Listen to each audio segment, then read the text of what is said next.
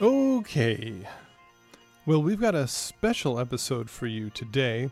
This actually was something I planned to do a long, long time ago, very back in the beginning of the show, but then the action became so swift and intense we really just didn't have time to put it in.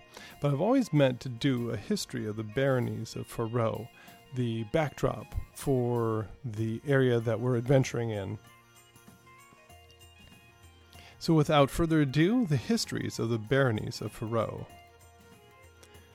During the golden age of the reign of kings of the Old Kingdom, the five foothill baronies were almost dismissed and considered hedge baronies due to the lesser resources they controlled in the unfavorable terrain of their hillside locations.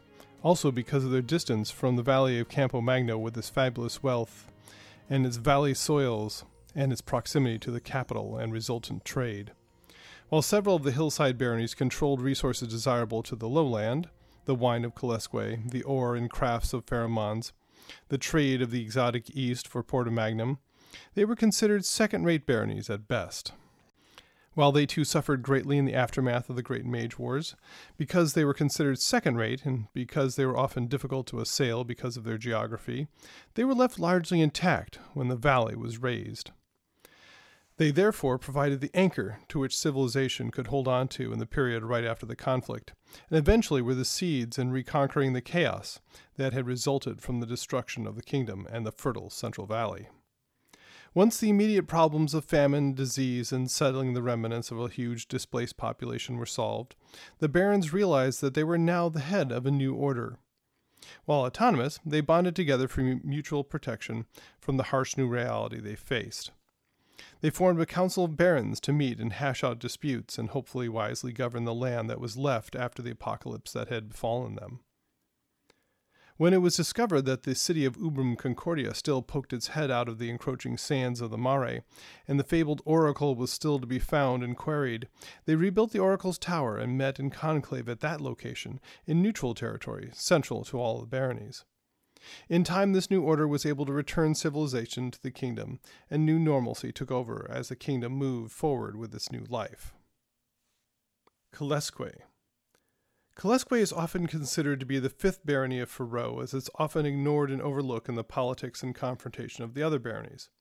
This is due to its out of the way location in the northwest side of the kingdom. The entire barony is contained within a perched valley in the foothills of the northern mountains.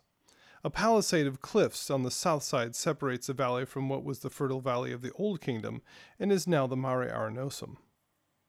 The coastal mountains to the west and the spine of the mountains that cuts the valley off from the east neatly contain the barony and also provide a geographic defense, as only hardy mountain folk can navigate the peaks of its flanks to gain entry into the valley from above. During the Mage Wars, the residents threw up a gate and stoneworks across the only major pass through the palisade to complete the defense that nature had otherwise provided. In its remote location at the end of the navigable part of the northern high road, it may very well have been forgotten altogether if not for its principal export wine. Kalesque's unique geography makes its volcanic soil and south facing slopes uniquely suited in the kingdom for the growing and production of this commodity, which the halflings have turned into a high art. The towering peaks to the north and the west provide a rain shadow which spares the valley from much of the precipitation that otherwise falls on the rest of the kingdom during the growing season, while snowmelt feeds year round streams that irrigate the vine rows of the barony. In addition, the halflings have another tightly controlled commodity, coffee, from which forms a second smaller export. The location of the coffee fields of the halflings and the technology for turning the raw berries into the delicious drink sought by the well to do across the kingdom is a tightly controlled secret known only to those directly involved in its trade. In addition to these exportable goods, the residents have many fields and gardens that provide most of their daily needs, and the residents enjoy their almost forgotten status, as they would much rather be left alone to enjoy good food and great wine than puzzle over the politics of the rest of the valley. Kalesque is the home of the halflings, and fully 60% of the population are halflings. Of the remainder, 20% are gnomes, having settled here after being displaced from their homeland between Kalesque and Pharamond during the Mage Wars. 10% are dwarves, and humans and elves and half elves make up the remainder. Farum. The other northern barony is Farum the Iron Mountain, named for its wealth in that particular metal. It started in antiquity as a small but incredibly rich magnetite dig. Within a few years of the mine's founding, the dwarves realized what a find they had on their hands as more and greater veins of ore were found and more and more of their brethren moved to join them.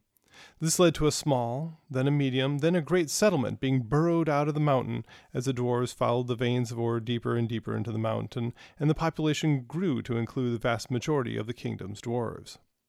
Eventually, the settlement grew too large to be ignored and was granted the status of barony, and the first baron was selected in a week long crafting competition, a tradition which continues to the present. As upon the death or abdication of the current baron, those wishing to take over the title gather and create an item displaying their crafting prowess in hopes of swaying the craftmasters judging the competition. Mons, perhaps more than any of the other baronies, was geographically prepared for the cataclysm of the Mage Wars.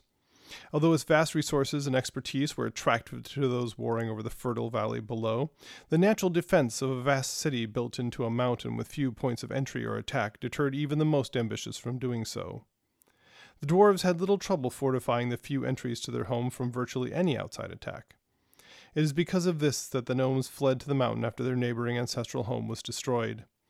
Eventually, they resettled to the high valley behind the mountain and reestablished their homes and workshops, and now make many inventions powered by magical crystals that are hewn from the rocks of the mines below their settlement. In addition to the mountain's namesake iron, the dwarves also discovered veins of precious metals and even occasionally gemstones with which to decorate their creations. In the deepest diggings of all, they came across the fabled ore mithril, from which they craft the greatest of their treasures. All of these commodities they trade for foodstuffs, as only crop of any size they grow is peppers, and the fabled peppered fields of the dwarves are legendary across the kingdom. Of special note, because the title of Baron is conferred in a crafting competition, it is not hereditary. Thus, unlike the other baronies that have a baron and a baroness, there is only the baron in Farum and the holder, male or female, is called by that title. Their life partner, if they have one, is known as the baron's consort. As you would expect from such a specialized environment and being the home of the dwarves, the population of the barony is 80% dwarves. 15% of the remainder is the expatriate gnomes and halflings, and humans make up most of the rest of the population with the occasional hardy elves and half elves thrown in.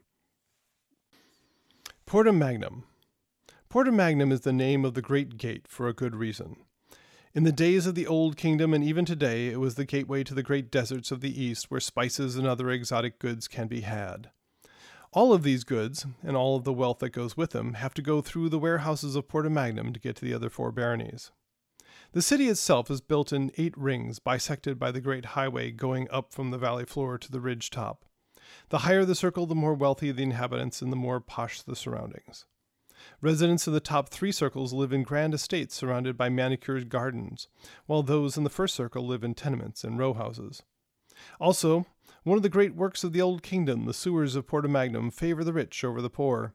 They are small and flow well at the top of the city, but can become raging cascades when they reach the lower levels and often overflow there when the rains come. In concert with the physical divisions, the city's inhabitants live in a rigid caste system. The residents of the first circle are the nobility of the city. These families also include the baron and his family. The second and third circles are the minor nobles. The fourth and fifth circles are the skilled artisans, crafters, and minor tradesmen.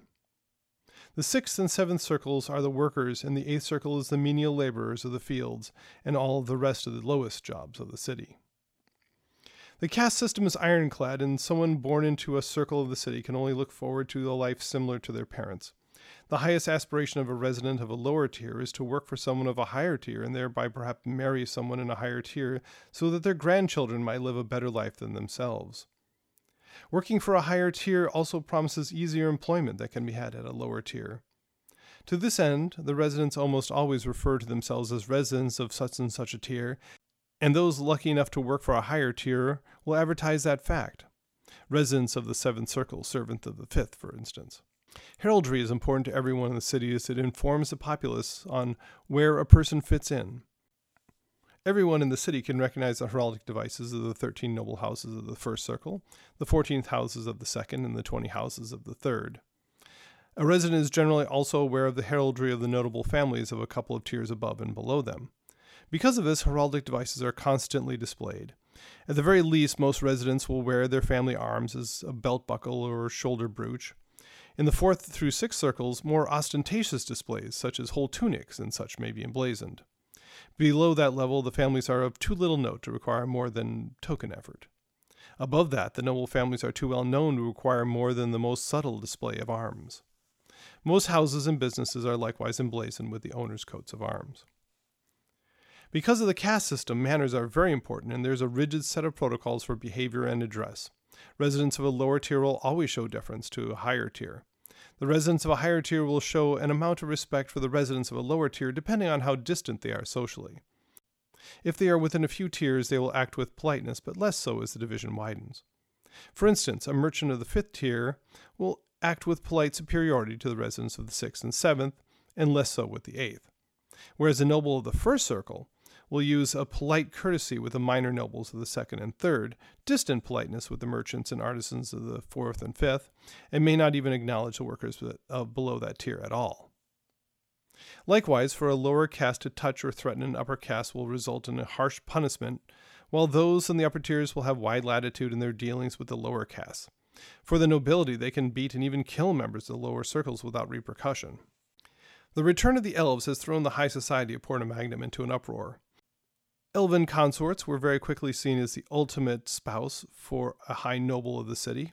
It became such a fashion that every noble family has some amount of elven blood, and being visibly elven is considered to be a huge boost for the marriage prospects of a noble youth. The economy of Porta Magnum is built around commerce and especially shipping. Its sand docks and airship slips are busy at all hours, moving products imported from the great desert, made in artisan shops, and especially grown in great grain fields. Porta Magnum is the grain basket of the kingdom. The plateau south of the city hosts endless miles of grain fields of all sorts. These are almost all owned by the houses of the first three levels of the city and run by sharecroppers from the bottom two. As all the baronies in the south side of the Mare, Porta Magnum is primarily populated by humans, representing over half the population. However, as a hub of trade, the city is one of the most cosmopolitan in the kingdom. The influx of elvish blood in the noble houses has boosted the population of elves and half elves to 20% of the residents, while dwarves, halflings, and gnomes, mainly artisans working in the shops and mid tiers, make up 10% of the population. Excalibarium Colis. It is said that in the time of the Old Kingdom, the king sat upon the crest of this hill, with his forces arrayed below him, waiting for the barbarians to come out of the mountains. After a monumental battle, the barbarians were decimated and thrown back into the mountains, never to menace the lowlands again. To keep watch, a keep was built to defend the area. From that, the city of Sentinel Hill sprang up and became the barony of Excalibarium Colis. Often considered to be the red-headed stepchild of the baronies because of its unfortunate location and circumstances, it is the least wealthy of all the baronies. Portum Magnum controls the great grain fields east of it, South of the baronies, only the great southern mountains from which the barbarians appeared in the days of legend, and the west is sparsely settled forest all the way to Civitas Cataracta. It does not have the mineral or agricultural wealth of the other baronies, and the swampy lands surrounding the city produce little but peat and torque root in any abundance. It does have one feature to its advantage, as it is the only dockings on the south side of the Mare Arenosum for the sand ships that ply the dusty wastes. This allows the barony to generate modest income from docking fees of the transport ships. Unfortunately, this has not funded the city thoroughly, as evidenced by the construction of the city's defensive works. The keep and the original city are walled in stone, but the subsequent expansion of the city have to be content with a tall wooden wall for its defense. Excalibarium Colis is one of the least diverse of all the southern baronies. While anyone can be found in the dockside inns and taverns of the permanent population, fully 70% is human, and mainly half elves, elves, and dwarves make up the remainder with a few halflings and gnomes thrown in. Civitas Cataracta.